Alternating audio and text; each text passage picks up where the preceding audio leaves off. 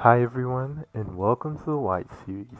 This is one of those episodes where, man, I have something very interesting, something very shocking, and honestly, I've not had the strength or the uh, the the need or the the the courage to share this with you. But I think it's about time because as the times go goes on and as things change and as um, the world comes to a close, it's good that we know these things because there's a certain purity that comes with knowing the truth and certain changes that we can make to our lives.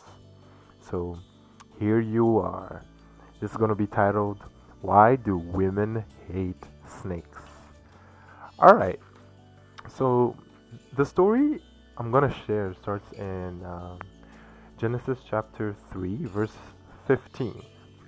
And it goes, quote, And I will put enmity between thee and the woman, and between thy seed and her seed. It shall bruise thy head, and thou shalt bruise his heel. End quote. Did you hear that? I'll read it again. Quote, And I, that's God, will put enmity between thee, that's the serpent, and the woman, right? Eve. And between thy seed, Satan's seed, Satan's what? Child. And her seed, the woman's what? Child. It, what? The woman's child, shall bruise thy head, Satan's head, and thou, Satan, shall bruise his, who? The woman's seed, heel. So we have a prophecy, and this is the first prophecy in the whole Bible. It depicts Jesus Christ coming down on earth and bruising Satan's heel. This was the prophecy of Jesus Christ, the woman's seed, because according to some preachers and some pastors, only men have seed, right? Only men provide you know the sperm and stuff. So women don't have seed so whatever this woman's seed is it wasn't going to involve a man right? And first prophecy of the bible. Very interesting stuff. But it gets even more interesting. Immediately certain things start to happen in the bible that we take for granted right? We have cain and abel right? And cain kills his brother Abel. Now, there's a lot of speculation that Cain and Abel were twins. One being Satan's seed, and Abel being, you know, the pure line of human beings. Now, I'll get to that a little bit later because we're going to see some interesting things that involve non human creatures having children here on earth and it might shock you, but stay, please stay around, and I promise you, by the end of this, it would have been clear, even more than clear. All right. So you remember the Passion of the of the of the Christ by Mel Gibson? It shows Jesus in the garden, and you see him step on a snake, showing as if death on the cross is what crushed the serpent. No, that was for us. That was the first coming. The second coming is when the serpent is going to be crushed. His head hasn't been bruised yet. He's still working in the earth. John says, and the spirit of the Antichrist is already working in the earth. It's already there, right? Working the children of iniquity. So he lied, right? The serpent's head has, hasn't been bruised yet. But this is something interesting that I want to note. Immediately after Cain is, you know, he kills his brother, he's kicked out of, you know, he's driven out and he becomes a fugitive in the earth. We see that Cain has a line of children. So Cain's first son is called Enoch. And Enoch gives birth to Irad, and Irad Mehujael, and Mehujael Mehusael, and Mehusael Lamech. right?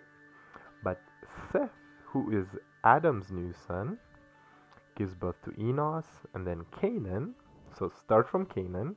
We see Mehujael, Jared, which is just like Irad, Enoch again, Methusael, and Lamech. If you put both lines together, it's like they're exact copies of each other, right? With six from the line of Cain and six from the line of Seth with the same names, maybe in a different order, but there are two Enochs, two Jareds, two Mehushael, two Methusael, and two Lamechs, right? Lamech gives, gives birth to Tubal Cain, and the other Lamech gives birth to Noah. So very interesting what's going on here. It's kind of like good twin, bad twin, good twin, bad twin, good twin, bad twin. Alright? But that's just an interesting thing I'm pointing out. It gets even more interesting when Genesis 6 comes around. Alright? Alright. So let's see what happens in Genesis 6. And it came to pass when men began to multiply upon the face of the earth, and daughters were born unto them, that the sons of God saw the daughters of men, that they were fair, and took them wives of all which they chose. Let's read that again. The who? The sons of God saw the daughters of men, that they were fair, and took them wives of all which they chose. Now, I'm, I'm going to tell you exactly who the sons of God are. They're angels. The word is Benai Ha Elohim in the, in the Greek translation. It basically means sons of the Almighty, sons of God, angels. What are angels doing in Genesis 6 having children with women? Let's see why skip to verse 4 and it says, There were giants in those days. What? Giants? And also after that. After what? After the flood. When the sons of God came into the daughters of men. It repeats it. And they bare children unto them. Some became mighty men which were of old, men of renown. Interesting. Now, if you're not convinced, let's flip to Job chapter 1, verse 6. The sons of God are only mentioned maybe three to four times in the Old Testament. If you don't believe me, look for yourself. Job chapter 1, verse 6 quote, There was a day when the sons of God came to present themselves before the Lord, and Satan came also among them. End quote.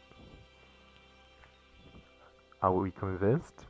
Let's also check again. Job 36, verse 4. When uh, God is asking Job where he was when he was creating the world, when he was laying the foundations thereof. What does he ask him? Who hath laid the measures thereof, if thou knowest? Who hath stretched the line upon it? Whereupon are the foundations thereof fastened? Who laid the cornerstone thereof? when the morning stars sang together and all the sons of God shouted for joy. This is pre humanity, basically pre creation. These are angels. And if you're still not convinced, let's turn to Peter. Chapter 2, and this is 2 Peter, chapter 2, verse 4. And it says, quote, if God spared not the angels that sinned, ah, oh, they sinned, but cast them down to hell and delivered them into chains of darkness to be reserved unto judgment. What exactly did they do? What sin did they do? Do you know that little book that's just before Revelation called Jude that only has one chapter? Let's see what it says the angels did. Jude chapter 1, verse 6. And the angels which kept not their first estate, but left their own habitation, he hath reserved in everlasting chains under darkness, and to the judgment of the, of the great day. Even as Sodom and Gomorrah, the cities about them, in like manner. So they did the same things that the people in Sodom and Gomorrah were doing. And what did they do? Quote, giving themselves over to fornication and going after strange flesh, are set forth as an example, suffering the vengeance of eternal fire. So we see clearly the scriptures are explicit in describing exactly what led to the flood of Genesis chapter 6. Satan, well knowing the prophecy of the woman's seed that would eventually crush his head, sought to pollute humanity and bring in his own kind of hybrid creatures through his own fallen angels, through crossbreeding with humankind. And this brought giants, this brought abnormal creatures on earth. And how did God feel about this? Chapter 5. Genesis chapter 6, verse 5. Quote And God saw the wickedness of man, that he was great in the earth, and every imagination of the thoughts of his heart was only evil continually. And he repented the Lord that he had made man on earth, and it grieved him at his heart. And the Lord said, I will destroy man, whom I have created in the face of the earth, both man and beast and creeping thing, and the fowls of the air, for it repenteth me that I have made them. But Noah found grace in the eyes of the Lord. Right? And what really summarizes this whole thing is that the whole genealogy of Jesus Christ is based on the pure preservation of the woman's seed, the pure race of humankind that ended up with Jesus Christ. Because verse 9 it says, quote, Noah was a just man and perfect in his generations, end quote. There's a bit more before that and after that, but it says it perfect in his what? Generations. His bloodline was pure, human and the rest of the world had been corrupted.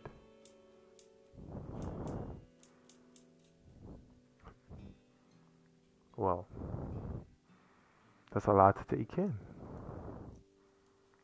It changes a lot of how we look at the world. And you might wonder, why does this matter?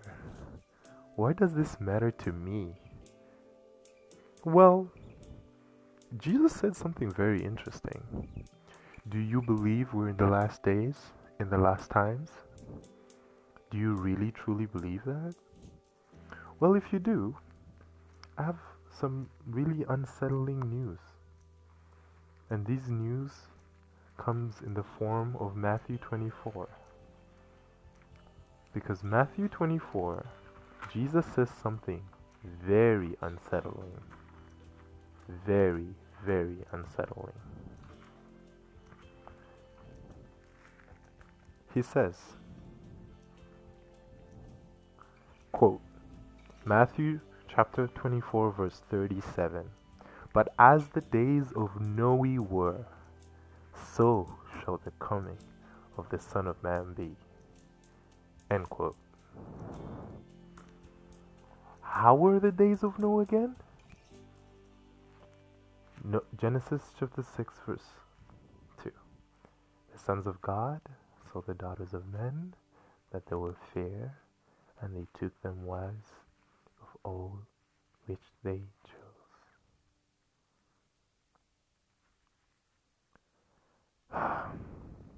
Crazy times. Think about the movies you've watched. Think about all the hybrid um, I won't even go there. This was the Y series, and have a great day.